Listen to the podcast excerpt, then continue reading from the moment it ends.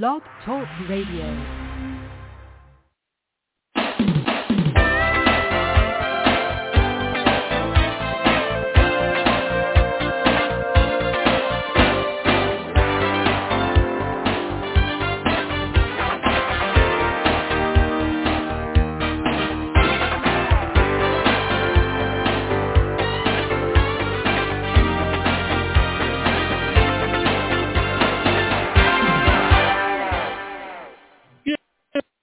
Morning. Davina Shinsky, and you're listening to Live Without Limits, the Dreams Come True with the Right Mindset. Coming you from the Blog Talk Radio Network. And today we're going to talk about the nine things that aren't helping your mental health. Mental health challenges are global concern one thing I'm going to tell you is that more people have mental health issues than is even documented because many people do not seek help when they really need it or they basically might go, but they're not really there to get the help as much as they're there because someone else is making them go. And because you can't make someone want to change, they have to be willing to change on their own. So this isn't just because it costs trillions of dollars yearly with the U.S. alone racking up $225 billion in 2019, more so because even the concept of a mental health challenge is largely stigmatized and misunderstood. It is hard to recognize and even more tricky to treat. That's because mental illness is a hidden disability. And because it's hidden, because it's something you can't see unless the person starts to act out or unless someone says things that just don't coincide, like they don't know what's really going on, you really don't know who has issues with mental health and who doesn't. The reality is that we find ourselves making points in the glaring fact that the task of protecting, managing, and healing your mental health challenges is largely your responsibility. Taking care of your mental health is not just about therapy, practicing meditation, or sticking to your medication. There are also things that should not do in order to help yourself. Now, I know someone who's daughter suffers from depression. And in a lot of ways, she doesn't always want to stay on her medication. So the mother, instead of tr- trying to help her daughter, would just say, oh, if she goes off her medication, I want nothing to do with her. So guess what? The brothers have nothing to do with her either, simply because that was how the mother's attitude is. And you can't help someone by not having a relationship with them. And remember this, when one person is willing to get help in the family and the others don't, there is a breakdown in the relationship of the family. Therefore, it, because the dynamics of a family works because they expect each member of that family to in exactly the same way, that if one person in that relationship changes and the others don't, there is a real breakdown in that relationship. It is true. Life is full of ups and downs. For some people, it has always been the downs, and they have to struggle for the rest of their lives. Sometimes unexpected things happen that shake healthy people to the foundations of their beings. And they call these traumas. Other times, prolonged challenges from life events mount insane pressure on people's lives as they are left struggling under the immense weight. No one chooses to have mental health issues. However, it is still our responsibility to stand up and do something that the situation we live and find ourselves in for the sake of, of this presentation, we will focus solely on the things that you might be doing that aren't helping you in your mental health. If mental health challenges are starting to overwhelm you, don't hesitate to reach out to a professional. You have the Mental Health NIMH, which is Mental Health, well, Institute for Health Issues.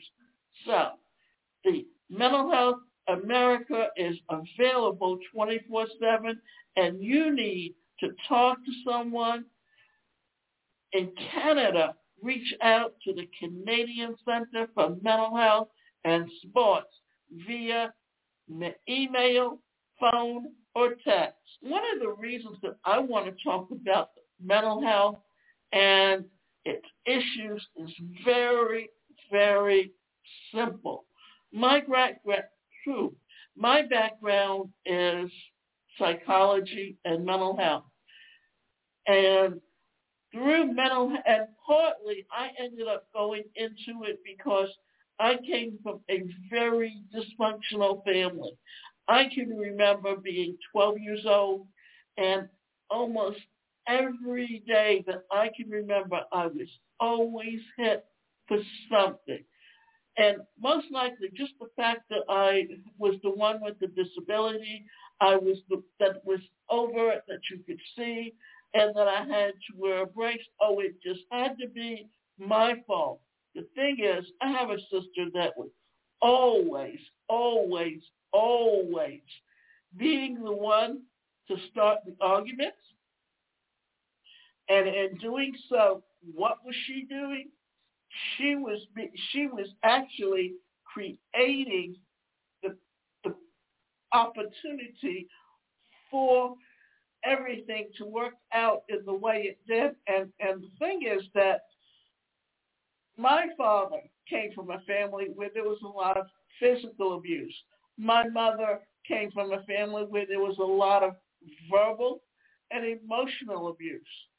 And mostly it's because their parents came from Europe, especially Eastern Europe, and what they went through. What we do is how we are raised.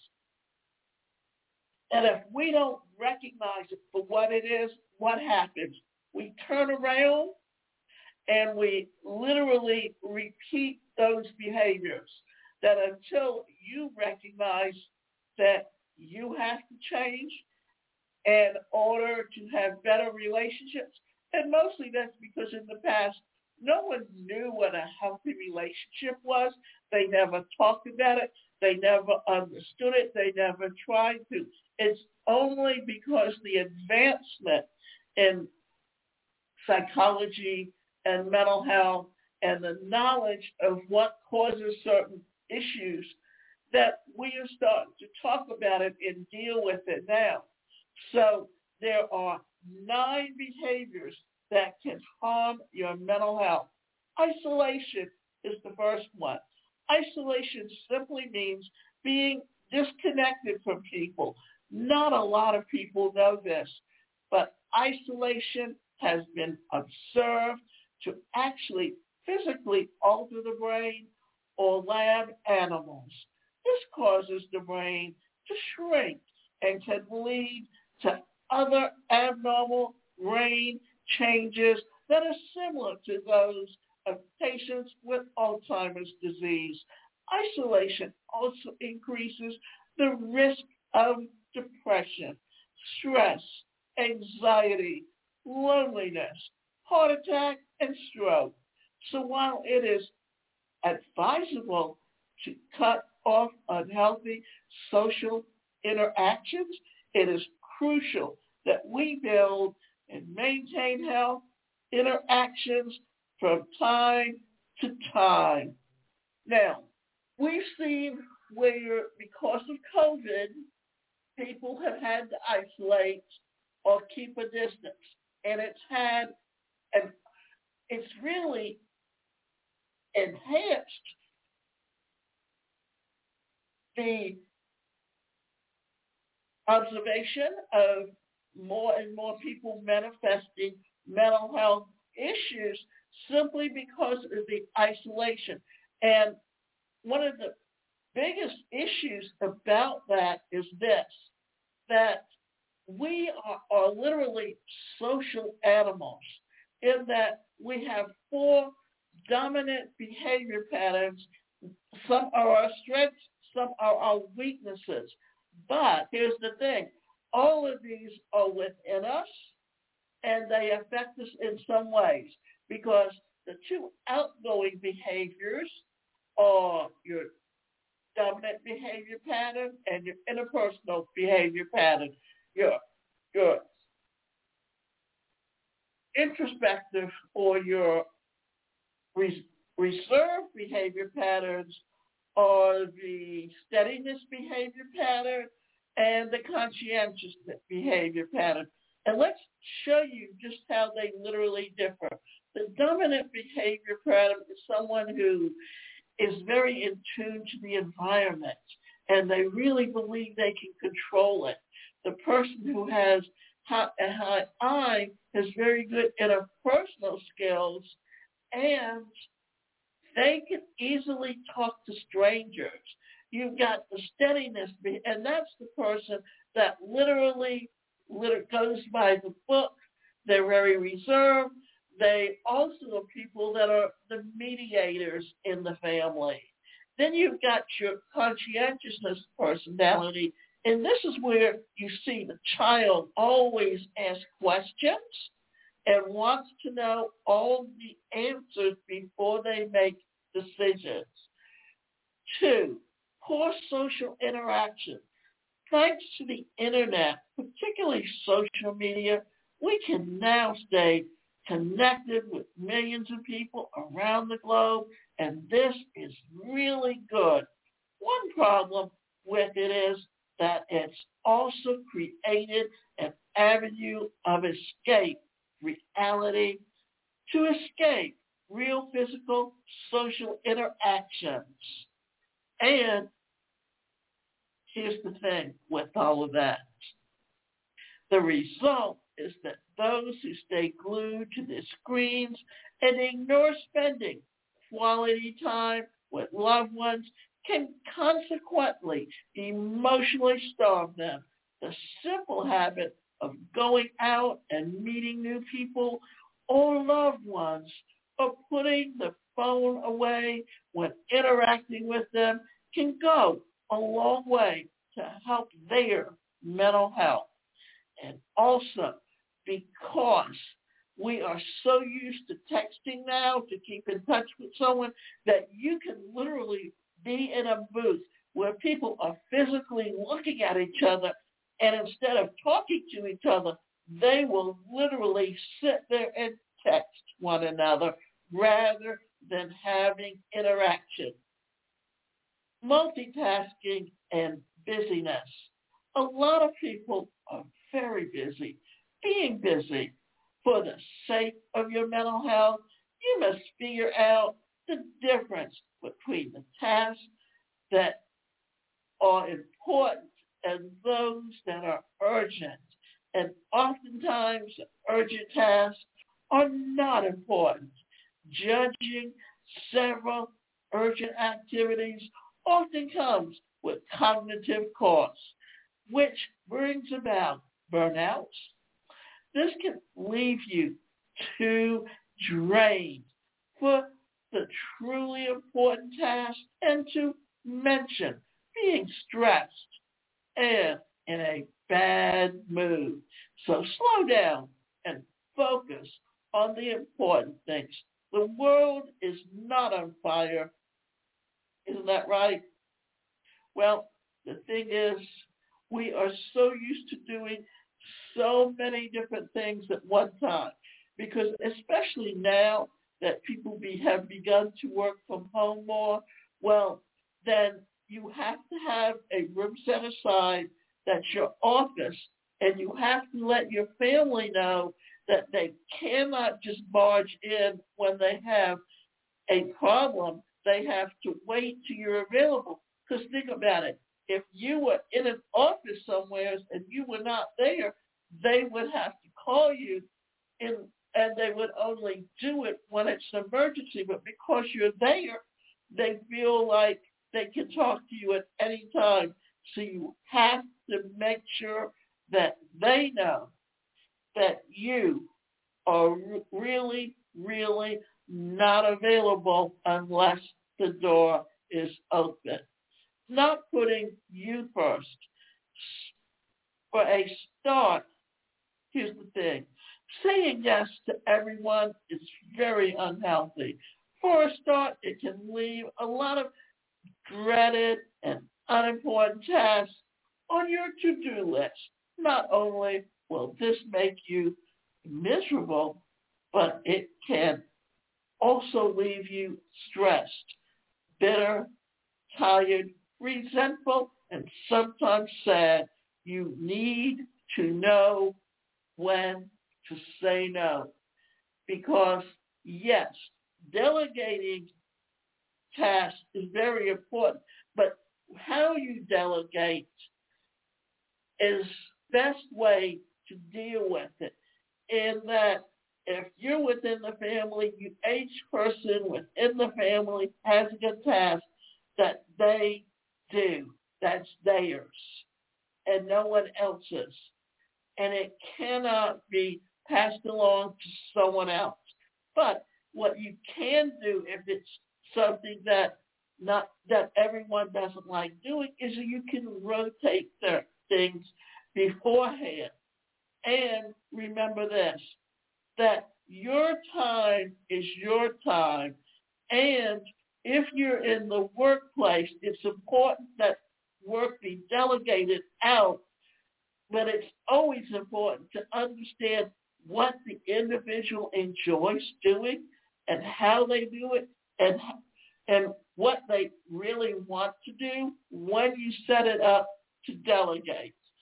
Suppressing your thoughts and feelings. We do not overcome our negative emotions such as fear, anxiety, sadness, anger, or anything else by ignoring or suppressing them, but by facing and processing them. When we ignore our thoughts and emotions, we, we risk having them build up only to explode or implode at an unexpected time, sometimes with an unbearable intensity. Solutions like this can lead to mental breakdowns, panic attacks, or emotional outbursts, to mention a few. These issues may be avoided if you talk to someone or found a way to not suppress negative emotions. It can be so hard to simply ask for help. And most of us don't have the coping skills or the knowledge of how to deal with these emotions. But you can learn and it can help you.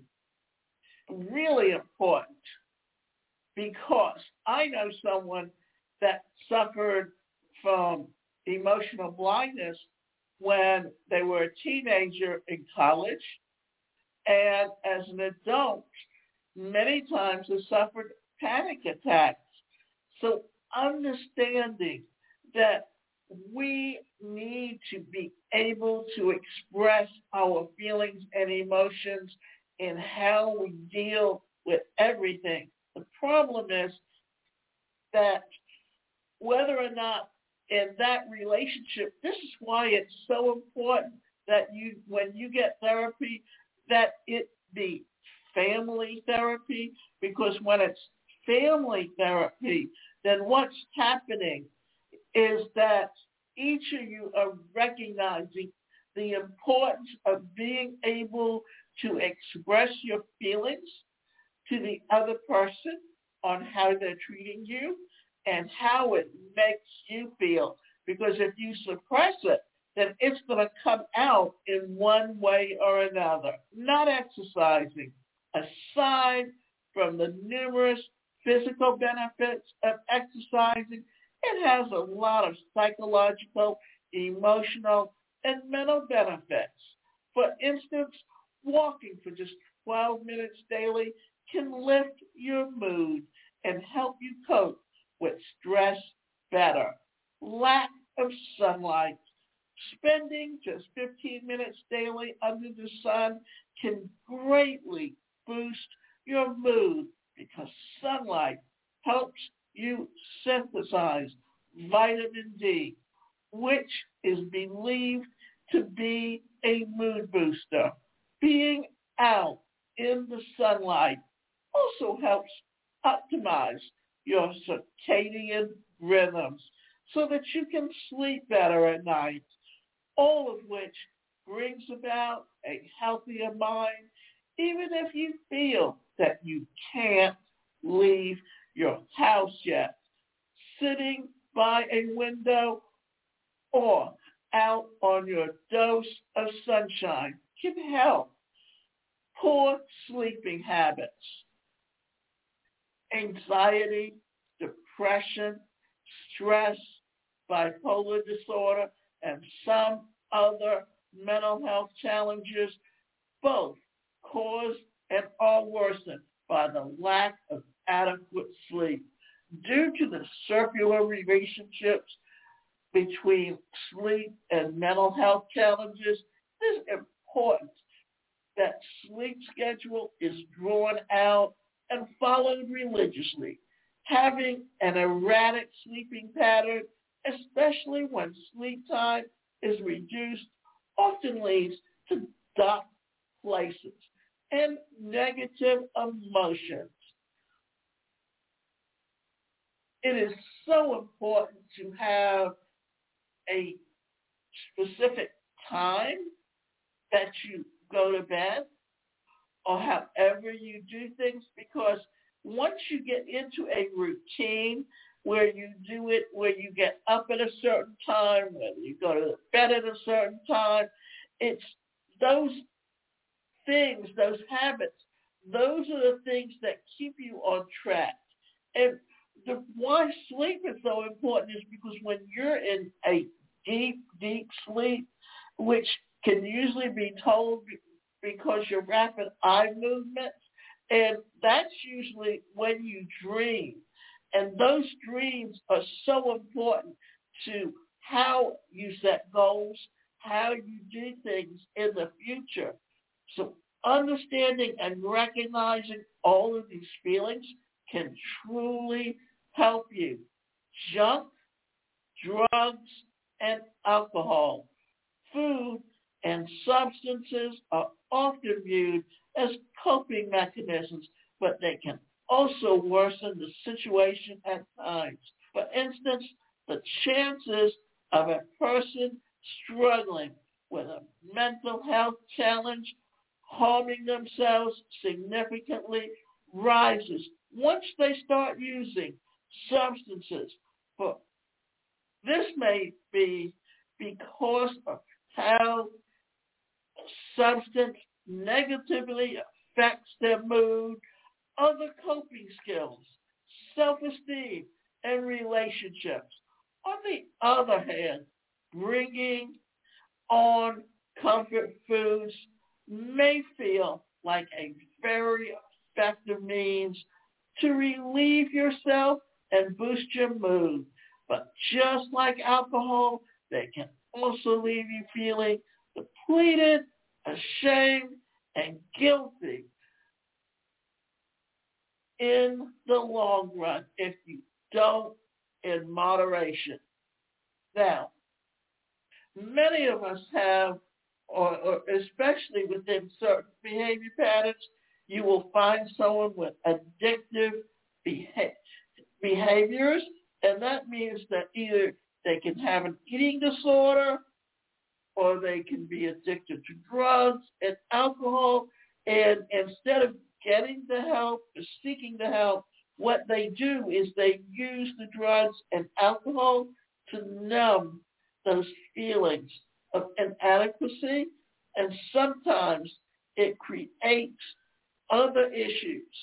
Now, we've seen and heard where people are found dead in the middle of a parking lot, and often because of a drug overdose, especially if there hasn't been any foul play. And often, often that's due to some type of addictive behavior.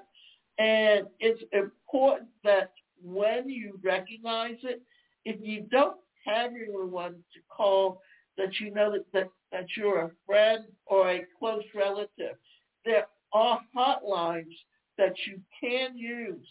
And it's important to keep those because it's the only way to make sure that you are doing the right things.